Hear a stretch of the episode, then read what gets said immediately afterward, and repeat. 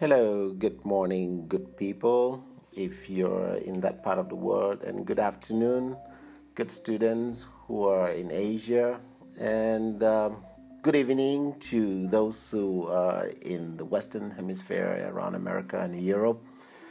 And I just want to say hello to all of you, listeners of uh, this podcast on English learning tips.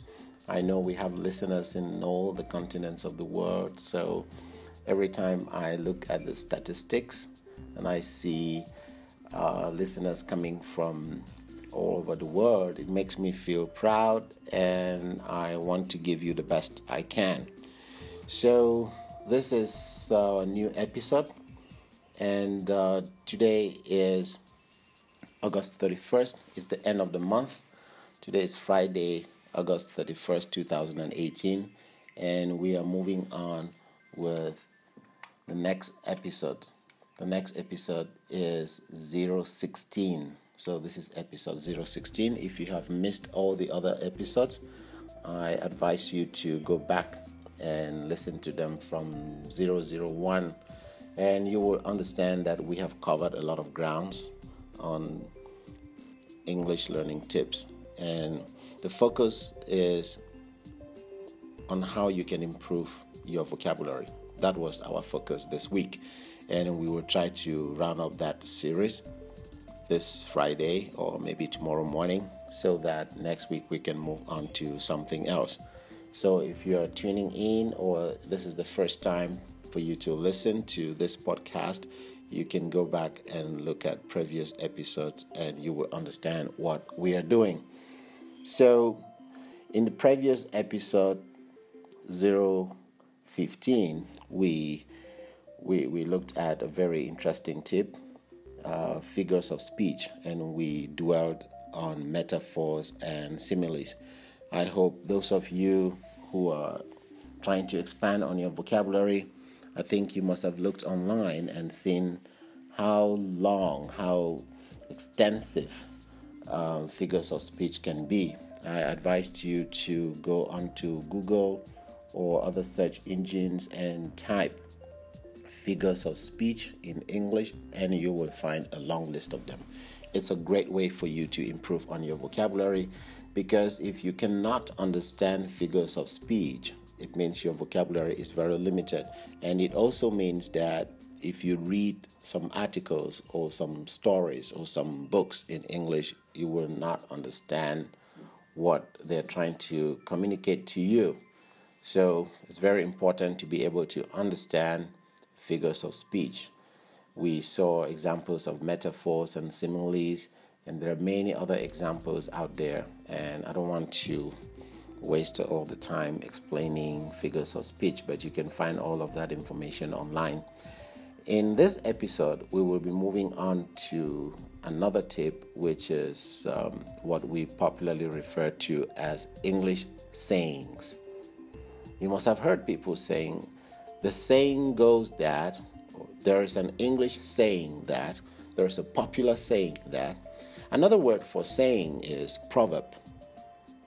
There is a proverb that. And what is a proverb? What is a saying? A proverb is um, a way to present a situation in a way that you it, it teaches you a kind of lesson. It teaches you to be to be wise. It's more like some advice. So a proverb is usually a wise saying that is said in a way that can help people behave in a better way or can describe a situation that is going on. So in the in the ancient times, parents would like to speak using proverbs or sayings. It's a very wise way to put a message across. And if you don't know that this is a proverb, you will probably not understand the sentence. But a proverb is usually a sentence that makes you think deeper into what you want to do. So, um, proverbs are usually uh, talking about something else, but they use words that describe another scenario. So, if, for example, you say, um, I'm going to give you a very simple example. uh, don't let the cat out of the bag. This is an English saying. Don't let the cat out of the bag. If you're an English learner, you'll be wondering, well, what was the cat doing in the bag in the first place? So it, it's a little bit confusing to somebody who is a beginner in English because you don't understand that this is a proverb. This is an English saying. But don't let the cat out of the bag is an English proverb which means don't reveal the secret. There is a secret. Nobody, everybody has to keep quiet. Maybe it's a birthday present. Maybe you're planning a surprise birthday party for your friend. Now, to let the cat out of the bag means somebody tells that friend that your group is preparing a birthday party for him, then it's no longer a surprise because now your friend knows. In that situation, we say you have let the cat out of the bag. So you see, this is a saying. This is a saying, and you need to know that it is a saying and try to understand the meaning. If you don't, you will be looking at the literal meaning, which is uh, taking a cat out of the bag. It's it sounds funny, sounds funny. It doesn't make sense to somebody who does not understand that it's a proverb. So, what we are saying is that you need to learn English sayings and English proverbs because they are a part of a vocabulary. If you don't understand English sayings and proverbs, it means your vocabulary is very limited.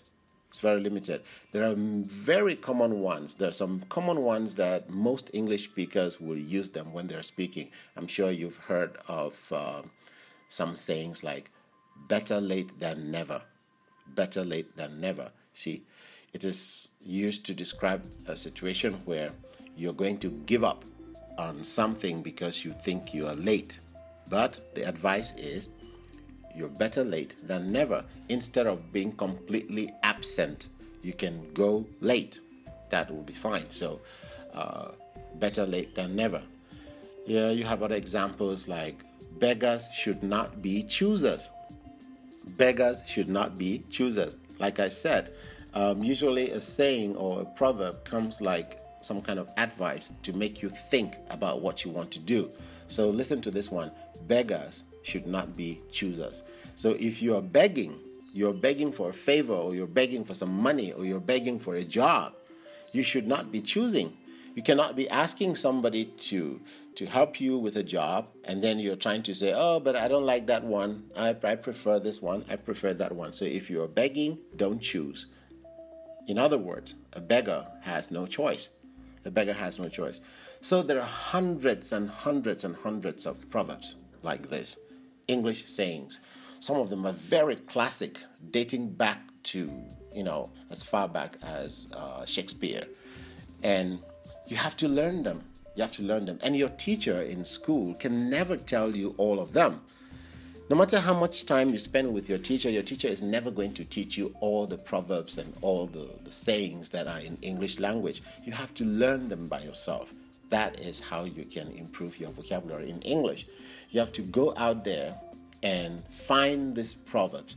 And you have to read books in order to, when you read books and you notice that this doesn't sound very familiar, it's like, I don't understand what it means. I understand the words, in the sentence, but I don't understand the entire sentence. It means maybe it's a proverb, maybe it's a saying, maybe it's a metaphor, maybe it's some figure of speech. Once you read a sentence and you find out that you understand the words in that sentence, but you don't understand the entire sentence, you should always check it out online or in a good dictionary because that means there must be some other meaning that you don't know.